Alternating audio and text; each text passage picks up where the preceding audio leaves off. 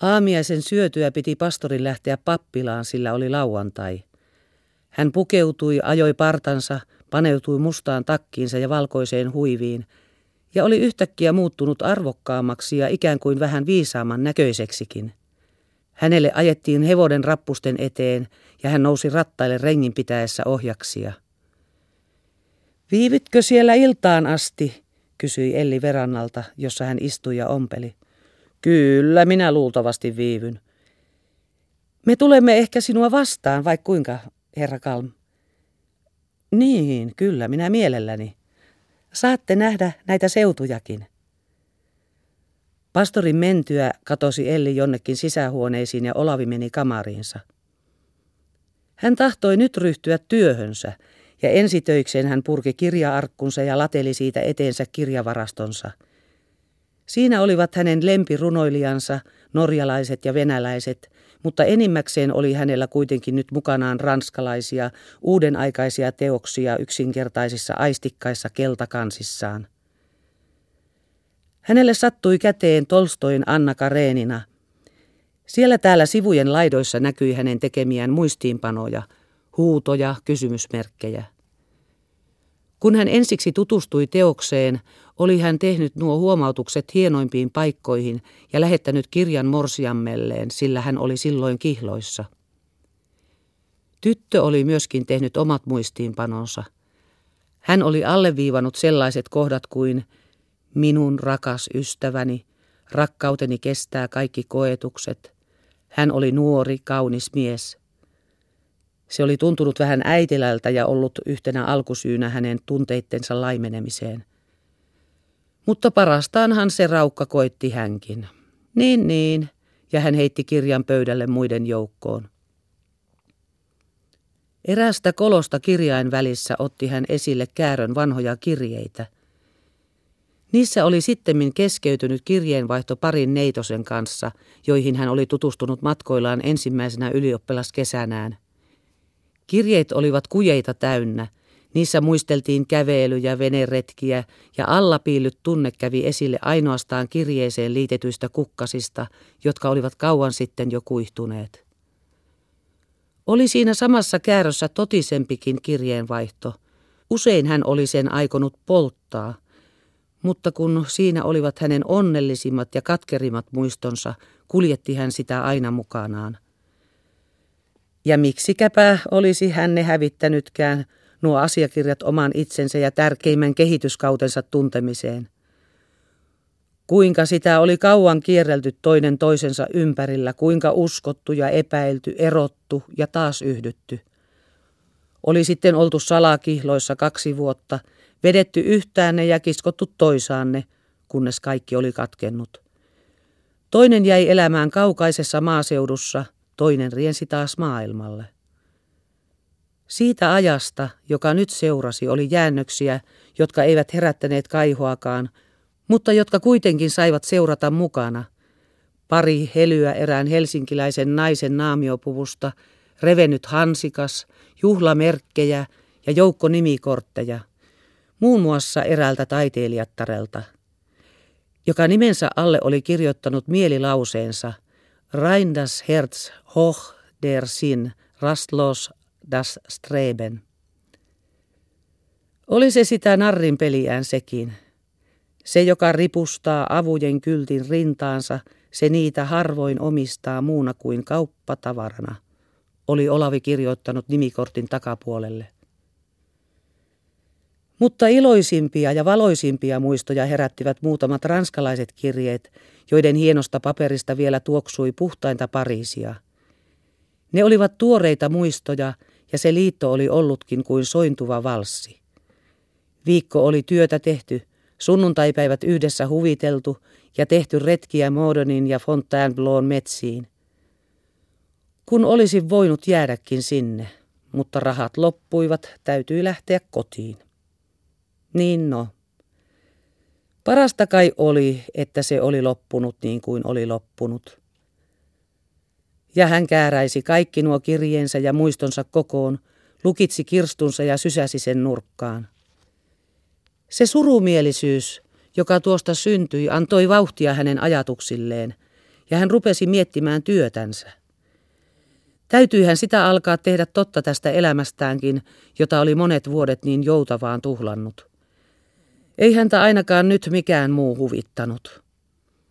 Ja kun hänellä vielä oli kesken eräs ranskalainen teos, johon hänen täytyi tutustua ennen kuin voi aineeseensa ryhtyä, alkoi hän selailla sitä siitä kohden, mihin se oli laivasta noustessa keskeytynyt.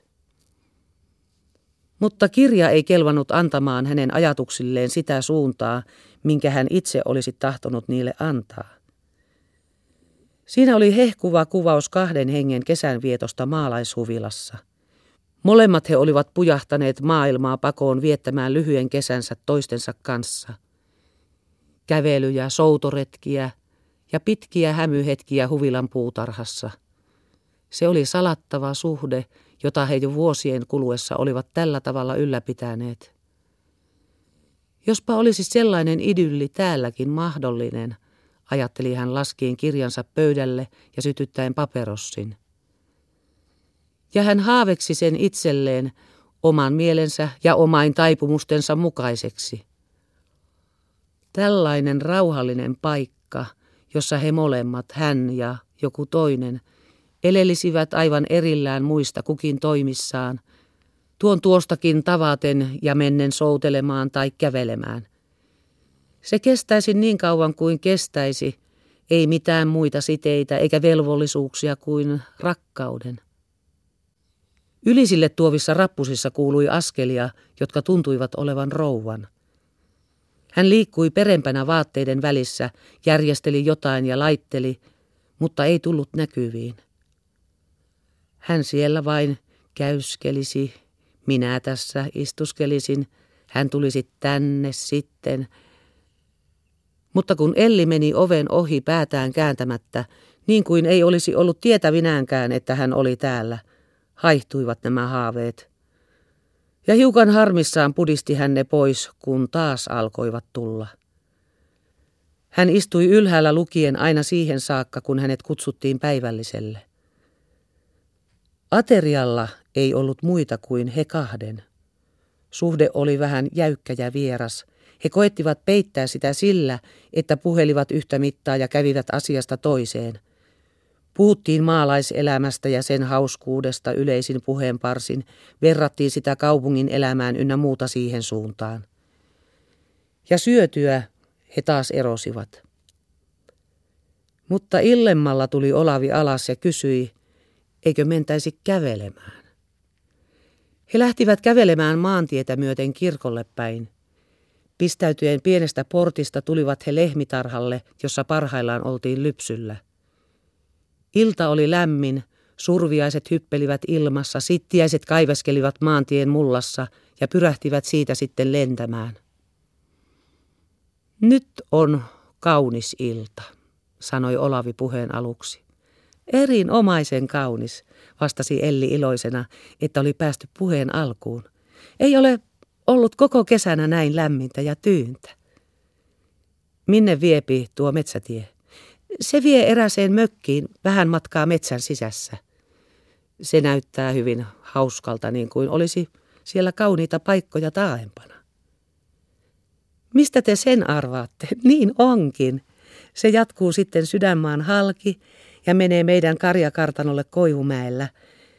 Se näkyy tältä maantieltä, kun menemme vähän matkaa vielä. Onko sinne pitkältäkin tuonne kartanolle? On sinne liki Peninkulma. Sinne pitäisi meidän todellakin kerran mennä. Niin, voimmehan mennä, milloin teille vain soveltuu. Te kai tunnette hyvinkin kaikki nämä seudut. Kyllä, minä tässä ympäristössä tunnen melkein joka kiven ja kannon. Yksinkö te täällä harhailette? Yksinpä minä enimmäkseen. Ette kai viihdytte hyvin täällä, jos kerran luontoa rakastatte. Enhän juuri tiedä, milloin paremmin, milloin huonommin. Kyllähän sitä joskus liikkuisi ulompanakin. Oletteko koskaan käynyt Helsingissä? En koskaan. Ettekö koskaan? Teidän pitäisi tulla sinne kerran. Kuinkapa sitä tulisi? On niin vaikea päästä, eikä minulla ole siellä ketään tuttuja. vaan kyllä minun välistä tekisi kovasti mieleni, varsinkin talvella. Ne talvet, ne ovat täällä maalla kauhean pitkät. Niin, ne taitavat olla. Olen usein ajatellut, kuinka ihmiset ollenkaan saavat ne kulumaan. Onko täällä edes mitään seuraelämää? Ei, juuri muulloin kuin joulun aikana. Te kai luette. Sehän se onkin melkein ainoa ajanviettoni. Mitä kirjailijoita te olette lukenut? Olen minä lukenut kaikenlaista, mutta viime aikoina enimmäkseen norjalaisia ja ruotsalaisia. Mitä pidätte niistä? Kyllä, minä niistä, varsinkin Jonas Liistä. Ensin tuntuivat ne minusta niin kovin kummallisilta. Minä olin aivan sekaisin heidän mielipiteistään, enkä oikein ymmärtänyt, mitä ajatella. Heillä on omat ihanteensa ja omat katsantotapansa. Olisi välistä tehnyt mieli väittää vastaan, mutta ei ole täällä juuri ketään, kenen kanssa keskustelisi. Eivät ne täällä juuri niistä välitä. Ei voi puhua mistään oikeasta asiasta, vaikka kuinka haluttaisi. He kulkivat toinen toisella puolen tietä ja katselivat suoraan eteensä. Onhan aina hauskempi, jos on joku, jonka kanssa voi ajatuksiaan vaihtaa. Silloin tulee paljon paremmin selville siitä, mikä on oikeaa ja mikä väärää. Niin. Niin se kyllä on. Joskus tuntuu siltä, kuin kaikki olisi niin kuin olla pitää, mutta sitten taas näyttää, kuin kaikki olisi ihan hullua. Kyllä, se on tuo hyvin luonnollista, ja minä sen hyvinkin ymmärrän. Mutta vähitellen olen minä tullut siihen, ettei saa olla mitään periaatteita, vaan otan kaikki asiat niin kuin ne tulevat minua vastaan. Helppohan teidän on, joka aina saatte liikkua ja aina ottaa vastaan jotain uutta. Mutta me, joiden täytyy tyytyä aina yhdessä kohden olemaan, me haluaisimme jotain erityistä, josta voisimme pitää kiinni. Hän on miettinyt tuon, ajatteli Olavi. Se oli itsenäinen ajatus. Ja hänessä on jotain. Hän siirtyi keskemmälle tietä vähän likemmäksi Elliä. Sen kasvot näyttivät nyt syvemmiltä kuin ennen ja silmät suuremmilta. Ja Olavi tuli melkein hyvälle tuulelle. Hän oli siis kuitenkin ollut oikeassa. Ne eivät soinut yhteen nämä kaksi. Tuollaiset puheet ovat aina varma merkki siitä. Hänen miehensä ei tietysti käsitä häntä eikä voi tyydyttää häntä. Etäämpänä tienpohjassa valaisi aurinko puita Ahon laidassa mäen päällä ja valkeapäinen punainen virstanpatsas heloitti illanpaisteessa. Siitä oli laaja näköala kaikille tahoille. Takapäin näkyvät Tyynelän katot ja pellot ja lehmisavu sekä suuret järven selät. Edessäpäin laski maantie Laaksoon, jossa oli kirkko ja pappila ja toisella puolen kirkonkylän Alangon maantie nousemassa toisen mäen harjalle. He pysähtyivät siihen, istuutuivat virstapylvään juureen maantieojan taa kivelle ja katselivat hetken aikaa silmänsä alla olevia seutuja, joita Elli osoitteli, näytteli ja nimeltään nimitteli. Alkoi palata kirkkomiehiä iltakirkosta.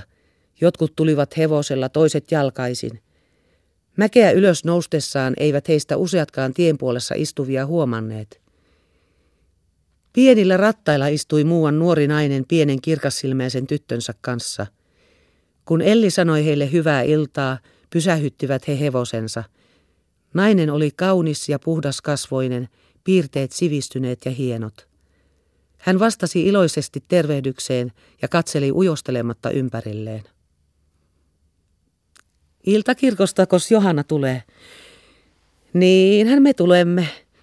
Oletteko meille menossa? No sinnehän me aioimme yöksi. Tässähän olisi tämä teidän hevonenkin. Eikö rouva tunne? Onko se meidän? Kas, kuinka se on lihonut. Pastori laittoi sanaan viikolla, että tarvittaisiin hevosia peltotöihin. Se on taas niin ylpeä, ettei tahdo saada hallituksi. Eikö rouva tahdo ajaa, niin me Nousemme kävelemään. Menkää te vain edeltä, me odotamme tässä pastoria. Tämä on yksi vierasmaisteri Helsingistä. Jokos sieltä loppui iltakirkko? Kyllä se jo loppui, mutta pastori jäi vielä rippikirjoitusta pitämään. No, mitäs muuta kuuluu Koivumäelle? Kuinka isäntä jaksaa? Kiitoksia vain, hyvästihän siellä on. Sai se Matti jäädä sinne kotimieheksi. Eikös rouva tule pian sinne käymään? Me on jo sinne teitä joka viikko odotettu. Kyllä me ehkä nyt pian tulemmekin.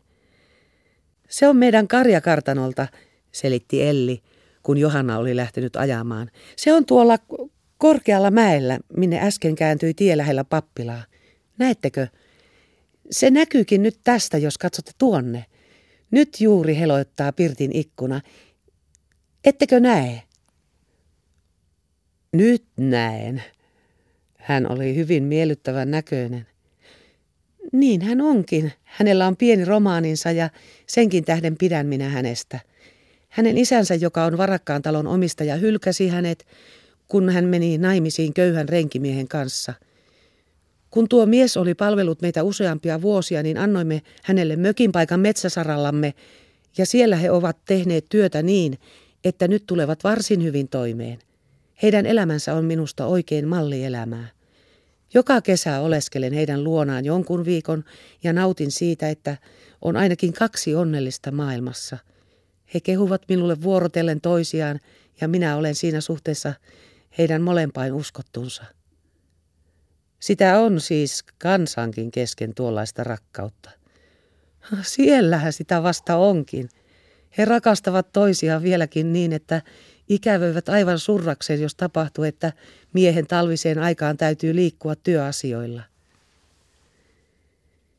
Se, minkä luulen tekevän, että kansanlapset useinkin tulevat niin hyvin toimeen avioliitossaan, on kai, että mies ja nainen ovat perehtyneet toinen toisensa alaan. Että he ovat huvitetut toistensa toimista ja voivat askareissaan niin hyvin toisensa ymmärtää ja täydentää. Juuri siihen hän nykyaika naisemansipaatioineen ynnä muineen pyrkii. Elli oli taittanut oksan ja ruopi sillä sammalta kiven päältä. Se on kyllä totta, sanoi hän puoleksi itsekseen. Sitä en ole tullut ennen ajatelleeksi. Mutta ettekö ole huomannut, kuinka vähän meidän säätymme miehet ovat huvitetut naisten tehtävistä ja päinvastoin? Siitä ei voi syntyä mitään likempää suhdetta eikä mitään varsinaista yhteiselämää. Eikä ole kumma, jos ennen pitkään niin monessa avioliitossa syntyykin kyllästys ja ikävystyminen. Niin, kyllä kai se on siinäkin. Vaan etupäässä vaikuttanee kuitenkin onneen tai onnettomuuteen avioliitoissa se, miten puolisojen luonteet sopivat toisiinsa. Jos ne ovat niin sanotusti yhtä maata, niin löytävät he aina yhtymätilaisuuksia, vaikka ulkonaiset harrastukset olisivatkin erilaiset. Hän näkyi ymmärtävän tuo. Ja Ellin olisi yhtäkkiä tehnyt mieli puhua hänelle itsestään. Hän hakkasi vähän hermostuneesti vitsalla kenkänsä kärkeä. Kaunis jalka muuten ja nilkasta virheetön, ajatteli Olavi sitä katsellessaan. Mutta hevosen korvat nousivat esille mäen törmästä maantien ja taivaan rajasta. Sitten tuli pää ja koko hevonen vetäen pastoria mäkeä ylös. Hän ei huomannut heitä ja Elli ajatteli hänen antaa ajaa ohitse. Mutta yhtäkkiä hän muuttui, pudisti lehdet ja poimimansa heinät helmastaan ja nousi ylös. Iltaa, sanoi hän. Ka? Täälläkö te? Minä jo aloin teitä tähystellä. Tuletteko rattaille? Menettekö, rouva? En minä mieluummin kävelen. Minä kävelen myös. No, ja mitäs kuului pappilaan? Siellä kyseltiin meidän vieraasta ja kutsuttiin huomenna tulemaan päivälliselle. Oltiin tietysti hirmuisen uteliaita, sanoi Elli. Liina lähetti terveisiäkin. Kiitoksia vain. Hän näkyy olevan sinusta kovasti huvitettu. Todellakin. Kuinkas olet muuten saanut päiväsi kulumaan? Hyviinhän se on mennyt. Herra Kalm on koko ajan istunut kamarissaan lukemassa. Ettekö siis tule ajamaan? Emme, aja sinä vain edeltä, me kävelemme. Pastori nykäisi hevostaan ja lähti ajamaan. Elli ja Olavi kulkivat paluumatkalla melkein äänettöminä. Pitemmillä aukeilla näkivät he pastorin ajavan edellään. Ellistä tuntui hän nyt vielä vieraamalta kuin ennen, niin kuin olisi ollut joku outo kulkija, jonka kanssa hänellä ei ollut mitään tekemistä eikä mitään yhteistä. Se tunne kävi hänelle vielä selvemmäksi kuin ennen, sillä nyt hän oli ymmärtävinään syynkin siihen. Eihän heillä ollut mitään yhteistä, ei minkäänlaista mielipiteiden vaihtoa, eivätkähän luonteetkaan olleet samanlaiset. Hän oli useinkin miettinyt ja hakenut jotain syytä nurjuuteensa, joka monestikin oli tuntunut hänestä väärältä. Nyt oli hän melkein iloinen siitä, että oli sen löytänyt, ja kaikki tuli sen johdosta kuin luvallisemmaksi.